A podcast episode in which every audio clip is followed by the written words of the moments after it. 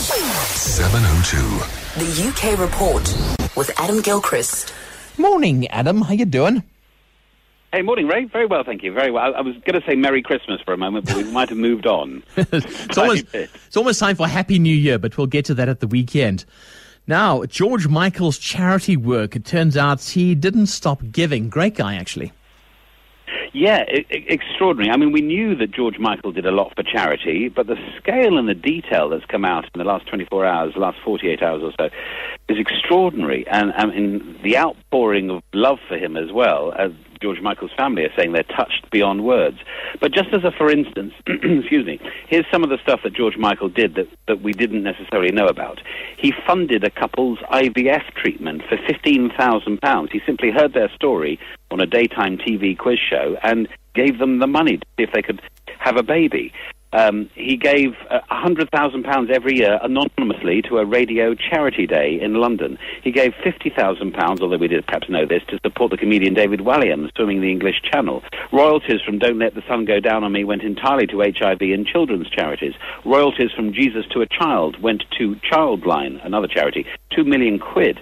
He played a free concert for Macmillan cancer nurses, which we knew about, but in the course of that, his mother had undergone cancer treatment. He gave one student nurse in, individually £5,000 simply because he heard she was in debt. He worked anonymously at a homeless shelter where he volunteered constantly. Extraordinary, just the detail and the amount of it, and, and, and, and that's only touching some of it. And obviously, he was also busy having a very, very successful music career as well. How he found time for the music, I have no idea with all that lot. I know it's not on your list, but uh, for this morning, but Princess Leia passing away, that must be huge in the UK. Carrie Fisher dead at the age of 60. Yes, absolutely. She was a real darling of um, of chat shows in the UK as well. Uh, in particular, Graham Norton. She was a great pal of of him, and so she was always on his show. Uh, well, most seasons she was on, and she, in fact, of course, had just been in London on uh, doing two or three TV appearances here, and then had a heart attack on the way back. And yes, you're right. I mean, uh, an awful lot of us had, depending on your generation, whether she touches you because of the, the videos, the DVD, the Star Wars reboot, the original, whatever it was. But most of us have very fond memories of Princess Leia. Uh, some of us, the gold bikini might spring into mind, but Oh, yeah. but also uh, also a fabulous book and the film that came out of it, Postcards from the Edge, and, and other things. She was a wonderfully acerbic character, which uh, pe- people in the UK definitely had warmed to her. And also, I have to say, Ray, that you know, this is a, if I can put it without sounding too crass, this is a whole sort of package of celebrity death. We had Rick Parfitt from Status Quo on Christmas Eve. We had George Michael on Christmas Day. The, the great actress Liz Smith, who was so wonderful uh, from old age uh, in so many things in films and TV, and that, and then Carrie Fisher to, as it were, round it off. And so that that's quite a package of, of loss over the festive period. A diabetic time bomb, a dire health warning for obese in Britain. In fact, for obese in South Africa as well.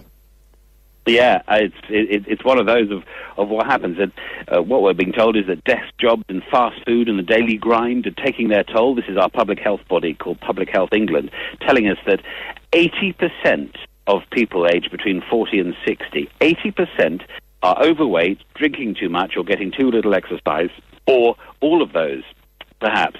But interestingly, uh, although yeah, we're getting slightly beaten up post Christmas. Put away the turkey, stop eating the pudding, forget the last mince pie, all that sort of stuff. And you know, we get enough TV ads telling us to do that stuff as well. But interestingly, they also refer to an awful lot of people between 40 and 60 as the sandwich generation, people caring for their children whilst also caring for increasingly aging parents, and therefore sort of caught up in that in that time lock between kids and parents, and more so parents because parents are living longer and suffering from other things and so forth, mm. and therefore they're not looking after themselves. So we're being told, look after yourself as well as everyone else. That's a bit of a problem. But the same thing in this country as well. People are living longer, and you have to take that into account, I suppose, Adam. yeah, that's true. Then the travelling royals. Guess who's racked up the most royal air miles? Who could that be? Yeah, who would you think? Who would you think of as being in uh, 2016 the most travelled member of the royal family who's been who's been everywhere, as it were? It's got to be Prince William.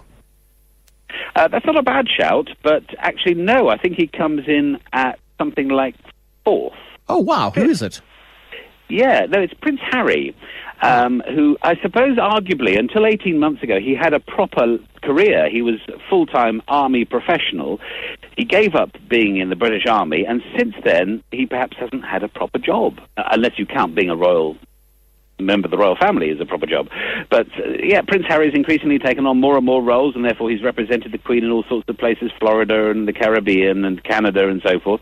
But interesting as well, he's closely followed by Prince Edward, one of those royals who slips under the radar, and then Prince Andrew, and then Princess Anne. So they're not necessarily the royals you would automatically think of travelling. I think the most mm. surprising thing of all, all these air miles that are getting notched up by our royal family is that the Queen and her husband, Prince Philip, went nowhere abroad in 2016, uh, which is quite surprising. Once upon a time, of course, they'd have, uh, they'd have racked it up, but closely followed by Prince Charles. So the Queen and Prince Charles are going nowhere terribly fast at the moment. That is so interesting. It really is so interesting. Adam Gilchrist with our UK report. We'll chat again to you tomorrow. You're on. Cheers, Frank. Thanks, cheers. Adam Gilchrist. Uh,